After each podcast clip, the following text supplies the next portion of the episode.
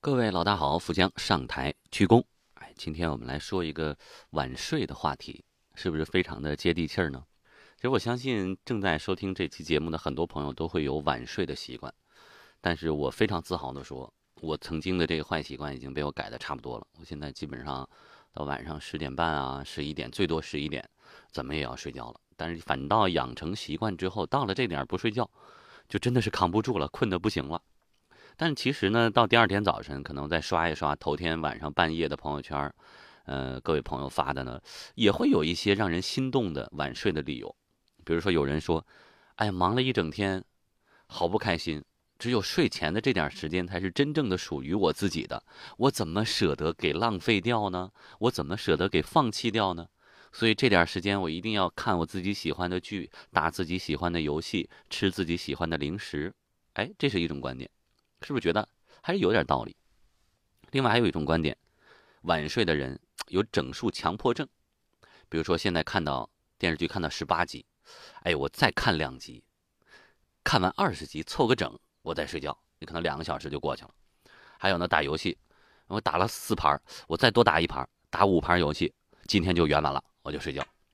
还有的最可怕的时间的凑整的强迫症，十一点五十。再看十分钟啊，十二点睡觉，结果一看已经十二点二十了。哎呀，那这个十二点二十，我再看十分钟，十二点半一准睡觉啊！再看一会儿，哎，这情节，哎呀，这这悬念留这儿，我睡不着啊！我看看完一看，十二点四十五了，干脆看到一点就睡觉。结果就一个情节接着一个情节，可能两三点钟很快的就来到了。虽说这些理由。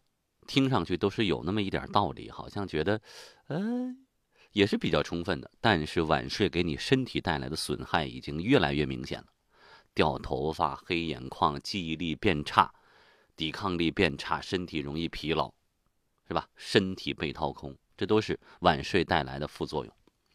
那么今天我们就来说一说，从科学的角度，哈，从大数据统计的角度、经济的角度来说一说，明明你很累，为什么？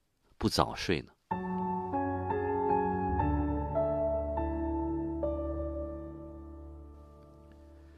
已是夜深人不寐，似乎已经成为新经济时代职场人士勤奋和成功的标配。谁熬夜谁努力，这都是屁话。我认为，甚至有公众号文章专门列举了说，你看每天只睡四个小时的人，年薪四百万美元。哎，得出这种荒唐而且奇妙的逻辑。事实上，深夜不眠确实成为职场人士的习惯。此前有媒体引用全国睡眠指数报告说，目前国人熬夜的比例达到百分之二十二点二，也就是超过五分之一的人都在熬夜。根据这份报告，十大职业当中，睡眠指数得分从高到低，也就是说睡的这个质量从高到低，睡得好到坏，排名依次是公务员，哎，这是睡得最好的。然后呢是销售、金融从业者。蓝领、教师、广告公关、企业高管、医务人员、IT 从业者、媒体人，哎，我们注意到了，媒体人连续两年被评为睡眠最差的一个群体，睡眠指数得分垫底。在豆瓣上有一个创建于二零零六年的晚睡强迫症小组，目前呢有将近九万个成员了。这个小组的介绍写的很有意思，说越夜越兴奋。啊，对于早睡觉这件事情，知道好很重要，但是呢，实在是无能为力。长夜漫漫，无心睡眠啊！我以为只有我睡不好觉，没想到大家都睡不着。小组的关键词一栏就写着拖延症、焦虑、逃避现实。那么，我们从科学的角度来说一说，长期的晚睡会摧毁人体的免疫系统，导致血压不稳、内分泌紊乱以及心血管系统疾病。人的性情也容易变得狂躁、暴力、易怒、焦躁，同时也不能带来更好的物质回报。据统计，百分之三十七的中国职场人士在白天的工作当中，经常因为没睡好而影响工作效率。他们百分之二十四的工作时间都是因为睡不好而处于低效状态，白白的被浪费掉。其中百分之十四的人低效工作时间达到一半以上。研究者经过数据模型分析发现，每个中国职场人士因为睡不好，每个月损失的工资达到三千二百一十二元。美国的加州大学圣迭戈分校的一项研究指出，对于睡眠时间过少的人来说，长期平均睡眠每增加一小时，工资便会增加百分之十六，因为你的工作量和工作效率都出现了大大的提升。这种增幅相当于返回学校重念一年多书达到的效果。心理分析师往往将习惯性晚睡归于强迫症和拖延症，而工作压力大只是一个借口。有人说的更加直白。什么强迫症啊，拖延症啊，晚睡根本上是不想面对新的一天的开始，这是一种病态心理，或者说有一点点的惧怕。但是无论出于怎样的原因，就像李开复的观点，以健康为代价的坚持不一定是对的。而我本人的观点，以健康为代价的坚持一定不是对的。梦内倾心一吻。就算心动，现实可惜不配与你相拥。沉溺于一刻的接触，哪管即将结束，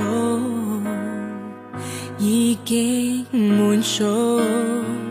夜半再相依，迷雾里缱绻，长夜梦。中有过动魄迷人片段，没法再相见。一醒了，完全逆转，就似梦里面炽热爱海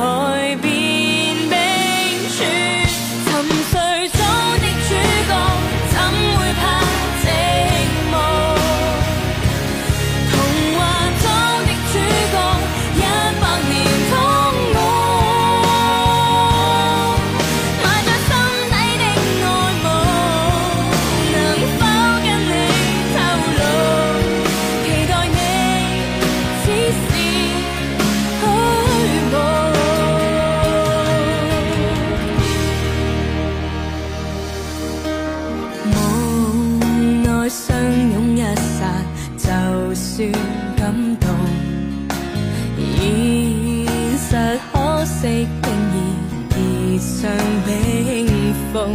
谁奢想一生都抱紧，至少一刻快感，亦当缘分。夜半再相。